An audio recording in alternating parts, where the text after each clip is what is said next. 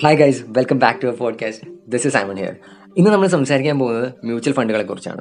Stock മാർക്കറ്റിലേക്ക് invest ചെയ്യാൻ താല്പര്യമുള്ള ഒരാളെ സംബന്ധിച്ചിടത്തോളം വളരെ ഈസി ആയിട്ട് ഇൻവെസ്റ്റ് ചെയ്യാൻ പറ്റുന്ന ഒരു മാർഗ്ഗമാണ് മ്യൂച്വൽ ഫണ്ട്സ് എന്ന് പറയുന്നത്. ഈ അടുത്ത കാലത്തായി വളരെയധികം പോപ്പുലാരിറ്റിയാണ് മ്യൂച്വൽ ഫണ്ട്സിന് ഇന്ത്യയിൽ കിട്ടിക്കൊണ്ടിരിക്കുന്നത്. മാർച്ച് 2021 കണക്കുകൾ വെച്ച് നോക്കുകയാണെങ്കിൽ ഏകദേശം 32,17,194.46 കോടി രൂപയാണ് മ്യൂച്വൽ ഫണ്ട്സിൻ്റെ കയ്യിലുള്ള നിലവിലെ അസറ്റ് അണ്ടർ മാനേജ്മെൻറ്റ്, അഥവാ അവർ മാനേജ് ചെയ്യുന്ന മൊത്തം അസറ്റിൻ്റെ വാല്യൂ എന്ന് പറയുന്നത്. ഈ സാഹചര്യത്തിൽ മ്യൂച്വൽ ഫണ്ടുകളെ കുറിച്ച് സംസാരിക്കുക എന്നുള്ളത് വളരെ ഇമ്പോർട്ടൻ്റ് ആയിട്ടുള്ള ഒരു കാര്യമായിട്ട് എനിക്ക് തോന്നി. കാരണം നമ്മുടെ വലിയൊരു ശതമാനം ആൾക്കാരും ഈ ഒരു മ്യൂച്വൽ ഫണ്ടിലേക്ക് ഇൻവെസ്റ്റ്മെൻറ്റ്സ് നടത്തുന്നുണ്ട്. അപ്പം അവർ ഇൻഫോംഡ് ആയിട്ടുള്ള ഒരു ഇൻവെസ്റ്റ്മെൻറ്റ് നടത്തേണ്ടതായിട്ടുണ്ട്, അവരെ അതിനുവേണ്ടി നമ്മൾ സഹായിക്കേണ്ടതായിട്ടുണ്ട്. അതുകൊണ്ടാണ് ഞാൻ ഇങ്ങനൊരു വീഡിയോ ഇന്ന് ചെയ്യുന്നത്. മണി കൺട്രോളിൽ വന്നിട്ടുള്ള ഒരു ആർട്ടിക്കിളാണ് എന്നെ ഈ ഒരു വീഡിയോ ചെയ്യുന്നതിലേക്ക് ഇൻസ്പയർ ചെയ്തിട്ടുള്ളത്. ആ ആർട്ടിക്കിൾ ഈ വീഡിയോയിൽ തന്നെ ഞാൻ കാണിക്കുന്നുണ്ട്. ഓക്കെ, അപ്പം the comparison between active and passive mutual funds എന്നുള്ളതാണ് ഈ ഒരു ആർട്ടിക്കിളിൻ്റെ ഒരു പ്രധാനപ്പെട്ട അവർ സംസാരിക്കുന്ന ഒരു കാര്യം എന്ന് പറയുന്നത്. അതായത് അവർ ആക്റ്റീവും പാസീവ് ആയിട്ടുള്ള മ്യൂച്വൽ ഫണ്ടുകളെ കമ്പയർ ചെയ്യണം. അപ്പോൾ ആദ്യം നമുക്ക് എന്താണ് ഈ ആക്റ്റീവ് മ്യൂച്വൽ ഫണ്ട്സ് അല്ലെങ്കിൽ പാസീവ് മ്യൂച്വൽ ഫണ്ട്സ് എന്ന് മനസ്സിലാക്കാം. ആക്റ്റീവ് മ്യൂച്വൽ ഫണ്ട്സ് എന്ന് പറയുന്നത് പേര് സൂചിക്കുന്ന പോലെ തന്നെ വളരെ ആക്റ്റീവായിട്ട് മാനേജ് ചെയ്യപ്പെടുന്ന മ്യൂച്വൽ ഫണ്ടുകളാണ്. അതായത് ഈ മ്യൂച്വൽ ഫണ്ടുകളുടെ കാര്യത്തിൽ, ഈ മ്യൂച്വൽ ഫണ്ടിലെ സ്റ്റോക്കുകളുടെ കാര്യത്തിൽ മണി മാനേജേഴ്സ് അഥവാ ഫണ്ട് മാനേജേഴ്സ് അതത് സമയങ്ങളിൽ റിസർച്ചും കാര്യങ്ങളും നടത്തിക്കൊണ്ട് അതിലെ സ്റ്റോക്കുകളെ അവർ റിവൈസ് ചെയ്യും, അല്ലെങ്കിൽ മാറ്റും, അല്ലെങ്കിൽ അതിൻ്റെ പെർസെൻറ്റേജ് മാറ്റും, അല്ലെങ്കിൽ അത് കോൺസ്റ്റിറ്റ്യൂട്ട് ചെയ്യുന്ന ചിലപ്പോൾ ചില സ്റ്റോക്കുകളെ എടുത്ത് മാറ്റിയിട്ട് പുതിയ സ്റ്റോക്കുകളെ ആഡ് ചെയ്യും, അങ്ങനെയുള്ള കാര്യങ്ങളൊക്കെ ചെയ്യും. അപ്പം വളരെ ഇൻഫോംഡ് ആയിട്ട് റിസർച്ച് ചെയ്തുകൊണ്ടാണ് ഇവർ ഈ കാര്യങ്ങളൊക്കെ ചെയ്യുന്നത്. അതേ സമയത്ത് ഒരു പാസീവ് മ്യൂച്വൽ ഫണ്ടിനെ സംബന്ധിച്ചിടത്തോളം, അല്ലെങ്കിൽ ഒരു ഇൻഡെക്സ് ഫണ്ട് എന്ന് വിളിക്കപ്പെടുന്ന പാസീവ് ഫണ്ടിനെ സംബന്ധിച്ചിടത്തോളം, ഒരു പെർട്ടിക്കുലർ ഇൻഡെക്സിനെ ഫോളോ ചെയ്യുക മാത്രമായിരിക്കും ആ ഒരു ഫണ്ട് ചെയ്യുന്നത്. അതായത് അതിലെ മ്യൂച്വൽ ഫണ്ട് മാനേജർ അവിടെ പ്രത്യേകിച്ച് ഒന്നും ചെയ്യില്ല. വളരെ പാസീവ് ആയിക്കൊണ്ട് ആ ഒരു ഇൻഡെക്സിലുള്ള ഫോർമാറ്റ് അനുസരിച്ച്, ആ ഇൻഡെക്സിലുള്ള സ്റ്റോക്കുകളുടെ റേഷ്യോ അനുസരിച്ച്, അനുപാതത്തിനനുസരിച്ച് സ്റ്റോക്കുകളെ റീബാലൻസ് ചെയ്യുക എന്നൊരു പരിപാടി മാത്രമാണ് അവിടെ അദ്ദേഹം ചെയ്യുന്നത്. അപ്പം അതുകൊണ്ട് തന്നെ നമ്മുടെ ഇൻവെസ്റ്റേഴ്സിൻ്റെ മനസ്സിലേക്ക് ഒരു സിമ്പിളായിട്ടുള്ളൊരു ഇംപ്രഷൻ ഇത് തരും. എന്തായിരിക്കും ആ ഒരു ഇംപ്രഷൻ? നിങ്ങളിപ്പോൾ എന്തായിരിക്കും ചിന്തിക്കുന്നത്? ആക്റ്റീവായി മാനേജ് ചെയ്യപ്പെടുന്നത് കൊണ്ട് തന്നെ ഈ ഒരു ഫണ്ട്, അതായത് ഈ ആക്റ്റീവ് ഫണ്ട് ആക്റ്റീവായി ആ ഒരു മണി മാനേജർ അത്രയും റിസോഴ്സസും കാര്യങ്ങളും ഉപയോഗിച്ചുകൊണ്ട് അദ്ദേഹം സ്ഥിരമായിട്ട് അതിനകത്ത് സ്റ്റോക്കുകളെ മാറ്റങ്ങൾ വരുത്തുന്നത് കൊണ്ട് തന്നെ ബെറ്റർ ആയിട്ടുള്ള റിട്ടേൺ തരും എന്നതായിരിക്കും നമുക്ക് മനസ്സിലേക്ക് വരുന്ന ആദ്യത്തെ ഒരു ചിന്ത എന്ന് വരുന്നത്, അല്ലേ? അപ്പം നമുക്ക് ഈ ഒരു സംഭവം, ഈ ഒരു കോൺസെപ്റ്റ് ശരിയാണോ അല്ലയോ എന്ന് നമുക്കൊന്ന് പെട്ടെന്ന് പരിശോധിക്കാം ഈ ഒരു എപ്പിസോഡിൽ. ഓക്കെ, ഇന്ത്യയിൽ നമ്മൾ നേരത്തെ പറഞ്ഞ പോലെ തന്നെ 32,17,194.64 കോടി രൂപയാണ് മ്യൂച്വൽ ഫണ്ട്സിൻ്റെ കയ്യിലുള്ള അസറ്റ് അണ്ടർ മാനേജ്മെൻറ്റ് എന്ന് പറയുന്നത്. ഇതിൽ തന്നെ 9,82,567.48 കോടി രൂപയാണ് ഇക്വിറ്റി മ്യൂച്വൽ ഫണ്ട്സിലേക്ക് പോയിട്ടുള്ള ഒരു പൈസ എന്ന് പറയുന്നത്. അതേസമയത്ത് 17,912.45 കോടി രൂപ മാത്രമാണ് പാസീവായിട്ടുള്ള ഇക്വിറ്റി മ്യൂച്വൽ ഫണ്ട്സിനകത്ത് ഇൻവെസ്റ്റ് ചെയ്യപ്പെട്ടിട്ടുള്ള ടോട്ടൽ അസറ്റ് അല്ലെങ്കിൽ ടോട്ടൽ വാല്യൂ എന്ന് പറയുന്നത്.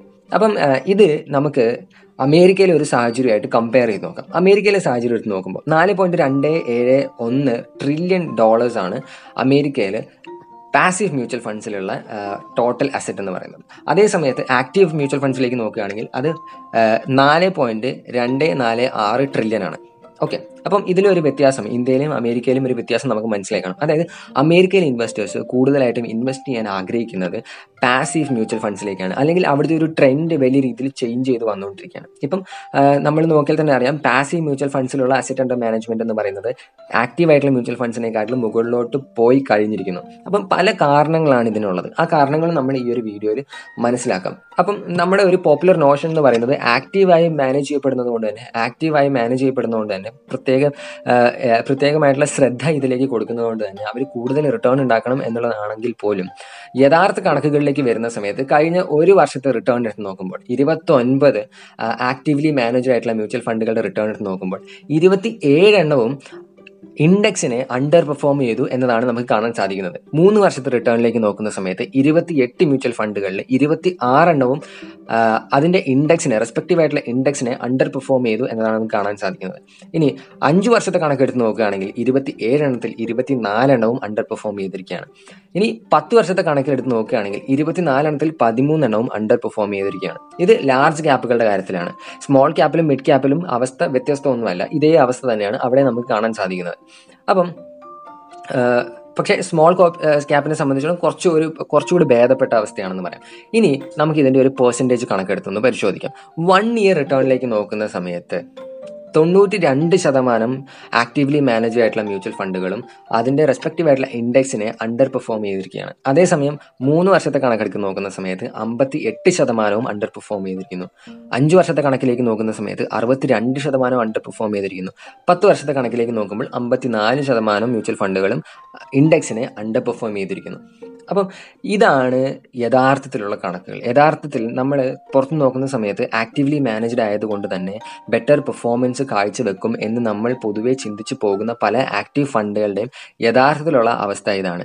ഇവിടെ നോക്കുന്ന സമയത്ത് നമുക്കറിയാം 1 വർഷത്തെ കണക്ക് നോക്കുന്ന സമയത്ത് 92% ഫണ്ടുകളും അണ്ടർ പെർഫോം ചെയ്തു എന്ന് പറയുമ്പോൾ വലിയൊരു രീതിയിലുള്ള ഒരു ലോസ് ആണ് ഇൻവെസ്റ്റേഴ്സിനെ സംബന്ധിച്ചിടത്തോളം, ഈ ഒരു 92% ഫണ്ടിൽ ഇൻവെസ്റ്റ് ചെയ്തിട്ടുള്ള ആൾക്കാരെ സംബന്ധിച്ചിടത്തോളം, അല്ലേ? അപ്പം ഇത് മാത്രം ണോ ഇതിലെ പ്രധാന പ്രശ്നം? അല്ല. ഇനി നമുക്ക് ആക്റ്റീവ് മ്യൂച്വൽ ഫണ്ട്സും പാസീവ് മ്യൂച്വൽ ഫണ്ട്സും ഉള്ള പ്രധാനപ്പെട്ട ഒരു വ്യത്യാസമാണ് ഇവിടെ വരുന്നത്. അതായത് ആക്റ്റീവ് മ്യൂച്വൽ ഫണ്ട്സിനെ സംബന്ധിച്ചിടത്തോളം നമ്മൾ നേരത്തെ സംസാരിച്ചതുപോലെ തന്നെ അവിടെ ഒരു ആക്റ്റീവ് മാനേജർ, ഒരു മാനേജർ ആക്റ്റീവായിട്ട് അതിൽ മാറ്റങ്ങൾ വരുത്തുന്നതുകൊണ്ട് തന്നെ ഈ മാനേജർക്ക് ഒരു മാനേജ്മെൻറ്റ് ഫീസ് കൊടുക്കേണ്ടതുണ്ട്. അപ്പം മ്യൂച്വൽ ഫണ്ടിനുള്ള എക്സ്പെൻസ് എന്ന് പറയുന്നത് ആക്റ്റീവ് ഫണ്ട്സിനെ സംബന്ധിച്ചിടത്തോളം വളരെ കൂടുതലായിരിക്കും പാസീവ് ഫണ്ട്സിനെ വെച്ച് കമ്പയർ ചെയ്യുന്ന സമയത്ത്. കാരണം പാസീവ് ഫണ്ട്സിലേക്ക് വലിയ രീതിയിലുള്ള റിസോഴ്സസ് ഒന്നും ഇവർക്ക് ഇടേണ്ടി വരുന്നില്ല. അതുകൊണ്ട് തന്നെ വളരെ തുച്ഛം ഒരു മാനേജ്മെന്റ് ഫീസ് മാത്രമാണ് ഇതിന് വരുന്നത്, അല്ലെ? അപ്പം ഒരു എക്സാമ്പിൾ എടുത്ത് നമുക്കിത് പരിശോധിക്കാം. ഞാൻ ഒരു ആക്റ്റീവ് ഫണ്ടിൽ ഇൻവെസ്റ്റ് ചെയ്തിരിക്കുന്നു, അതേസമയം നിങ്ങൾ ഒരു പാസീവ് ഫണ്ടിൽ ഇൻവെസ്റ്റ് ചെയ്തിരിക്കുന്നു എന്ന് വിചാരിക്കാം. അപ്പം എൻ്റെ ആക്റ്റീവ് ഫണ്ടിന് കിട്ടിയ റിട്ടേൺ എന്ന് പറയുന്നത് 10% അല്ലെങ്കിൽ 15%. നിങ്ങൾ ചെയ്തിരിക്കുന്ന പാസീവ് ഫണ്ടിന് കിട്ടിയിട്ടുള്ള റിട്ടേൺ എന്ന് പറയുന്നത് 15%. അപ്പം നമുക്ക് രണ്ടുപേർക്കും 15% റിട്ടേൺ കിട്ടി. ഇനി എന്താണ് യഥാർത്ഥത്തിൽ സംഭവിക്കുന്നത്? ഒരു 5 വർഷത്തിന് ശേഷം നിങ്ങൾക്ക് കിട്ടിയ 15% നിങ്ങൾ ഏകദേശം കൊടുക്കുന്നത് 0.5% അതിന് കൊടുക്കുന്ന ഒരു മാനേജ്മെൻറ്റ് ഫീസ് അഥവാ അതിന് വരുന്ന എക്സ്പെൻസ് എന്ന് വിചാരിക്കുക. എൻ്റെ ഫണ്ട് ആക്റ്റീവ് ഫണ്ട് ആയതുകൊണ്ട് തന്നെ എൻ്റെ ഫണ്ടിൻ്റെ ഉള്ള എക്സ്പെൻസ് റേഷ്യോ എന്ന് പറയുന്നത് കുറച്ചുകൂടി കൂടുതലായിരിക്കും. അതായത് എനിക്ക് ഏകദേശം 2% എക്സ്പെൻസ് വരുമെന്ന് വിചാരിക്കുക. അപ്പം എന്താണ് ഇവിടുത്തെ റിട്ടേണിൽ നടന്നിട്ടുള്ളത്, യഥാർത്ഥത്തിൽ നടന്നിട്ടുള്ളത്? നിങ്ങളൊരു പാസീവ് ഫണ്ട് ചൂസ് ചെയ്തിട്ട് പോലും നിങ്ങൾക്ക് അവിടെ ഉണ്ടാക്കാൻ പറ്റിയിട്ടുള്ള റിട്ടേൺ എന്ന് പറയുന്നത് 14.5%. പക്ഷേ എന്നെ സംബന്ധിച്ചിടത്തോളം എനിക്ക് 2% എക്സ്പെൻസ് വന്നിട്ടുള്ളത് കൊണ്ട് തന്നെ എനിക്ക് അവിടെ ഉണ്ടാക്കാൻ പറ്റിയിട്ടുള്ള റിട്ടേൺ എന്ന് പറയുന്നത് വെറും 13%. അപ്പം സത്യത്തിൽ നമുക്ക് രണ്ടാൾക്കും കിട്ടിയിട്ടുള്ള റിട്ടേൺ 15% ആണെങ്കിൽ പോലും അതിൽ എക്സ്പെൻസ് ഡിഡക്ട് ചെയ്ത് കഴിയുന്ന സമയത്ത് എനിക്ക് കിട്ടിയിട്ടുള്ള റിട്ടേൺ, ഞാൻ ആക്റ്റീവ് ഫണ്ടിൽ ഇൻവെസ്റ്റ് ചെയ്തുകൊണ്ട് എനിക്ക് കിട്ടിയിട്ടുള്ള റിട്ടേൺ എന്ന് പറയുന്നത് കുറച്ചുകൂടി കുറഞ്ഞു പോവുകയാണ് ചെയ്തിട്ടുള്ളത്. അപ്പം ഇതാണ് നമ്മൾ ആക്റ്റീവ് ഫണ്ടിൽ ഇൻവെസ്റ്റ് ചെയ്യുമ്പോൾ സംഭവിക്കുന്നത്. അപ്പം എന്താണ് ഇതിനർത്ഥം? ആക്റ്റീവ് ഫണ്ടിലേക്ക് ഇൻവെസ്റ്റ് ചെയ്യരുത് എന്നാണോ? അല്ല. നമുക്ക് നോക്കിയാൽ അറിയാം പല ആക്റ്റീവ് ഫണ്ടുകളും റിട്ടേൺ, അതായത് ഇൻഡെക്സിനേക്കാൾ പല മടങ്ങ് റിട്ടേൺ തന്നിട്ടുള്ള ആക്റ്റീവ് ഫണ്ടുകളുണ്ട്. പക്ഷേ ഈ ഫണ്ടുകളെ സെലക്ട് ചെയ്യുക എന്നുള്ളത് വളരെ കഷ്ടപ്പാടുള്ള ഒരു പരിപാടിയാണ്. കാരണം നമുക്കിപ്പോൾ തന്നെ അറിയാം 92% ഫണ്ടുകളും അണ്ടർ പെർഫോം ചെയ്യുന്ന സമയത്ത് ആ ഒരു 8% വരുന്ന ഫണ്ടുകൾ ഏതൊക്കെയാണെന്ന് കണ്ടെത്തുക എന്നുള്ളത് വളരെ ബുദ്ധിമുട്ടുള്ള ഒരു പരിപാടിയാണ്. അപ്പം അതിനുവേണ്ടി നമ്മൾ ഒരുപാട് റിസർച്ച് നടത്തേണ്ടതുണ്ട്, ഒരുപാട് വായിച്ച് മനസ്സിലാക്കേണ്ടതുണ്ട്. അതിൻ്റെ പിന്നിലുള്ള കാര്യങ്ങൾ നമ്മൾ ഓരോ പാരാമീറ്റേഴ്സ് വെച്ച് അത് നോക്കി അത് മനസ്സിലാക്കി ഒരു ഫണ്ട് ചൂസ് ചെയ്യേണ്ടതുണ്ട്. അത് വളരെ കുറച്ച് ബുദ്ധിമുട്ടുള്ള ഒരു പരിപാടിയാണ്. അതിനുവേണ്ടി കുറച്ച് എഫേർട്ട് നമ്മൾ എടുക്കേണ്ടതുണ്ട്, അത് മനസ്സിലാക്കേണ്ടതുണ്ട്. അപ്പം ആ ഒരു എഫേർട്ട് എടുക്കാൻ പറ്റുന്ന ആളുകൾ, അത് മനസ്സിലാക്കി അതിനനുസരിച്ച് ചെയ്യാൻ പറ്റുന്ന ആളുകൾ മാത്രമേ ആക്റ്റീവ് ഫണ്ട്സിലേക്ക് പോകാൻ പാടത്തുള്ളൂ. കാരണം അല്ലാന്നുണ്ടെങ്കിൽ അവർക്ക് ഇൻഡെക്സിനേക്കാളും കുറഞ്ഞ റിട്ടേൺ ആയിരിക്കും കിട്ടുന്നത്, കൂടുതൽ എക്സ്പെൻസിൽ. അപ്പം അത് ഒരു മണ്ടൻ തീരുമാനമായി പോയേക്കാം. അതുകൊണ്ട് തന്നെ നിങ്ങൾക്ക് കൃത്യമായിട്ട് അനലൈസ് ചെയ്ത് ഒരു ഫണ്ടിന് ബെസ്റ്റ് ആണെന്ന് മനസ്സിലാക്കാൻ സാധിക്കുന്നില്ല, ബെസ്റ്റ് ആണെന്ന രീതിയിൽ 100% വിശ്വാസത്തോടെ ചൂസ് ചെയ്യാൻ പറ്റുന്നില്ല എന്നുണ്ടെങ്കിൽ it's always better to go for a passive fund, അല്ലേ? അപ്പം ഇതാണ് ഞാൻ ഈ ഒരു വീഡിയോയിൽ ഡിസ്കസ് ചെയ്യാൻ ആഗ്രഹിച്ചത്. എൻ്റെ മനസ്സിലുണ്ടായിരുന്ന ആശയങ്ങൾ മാക്സിമം കൺവേ ചെയ്യാൻ പറ്റിയെന്ന് വിചാരിക്കുന്നു.